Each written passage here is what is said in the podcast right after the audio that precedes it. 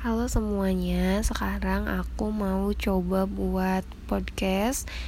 Itu untuk podcast yang pertama, aku mau baca salah satu uh, cerita pendek dari buku Filosofi Kopi, kumpulan cerita dan prosa satu dekade dari Dewi Lestari.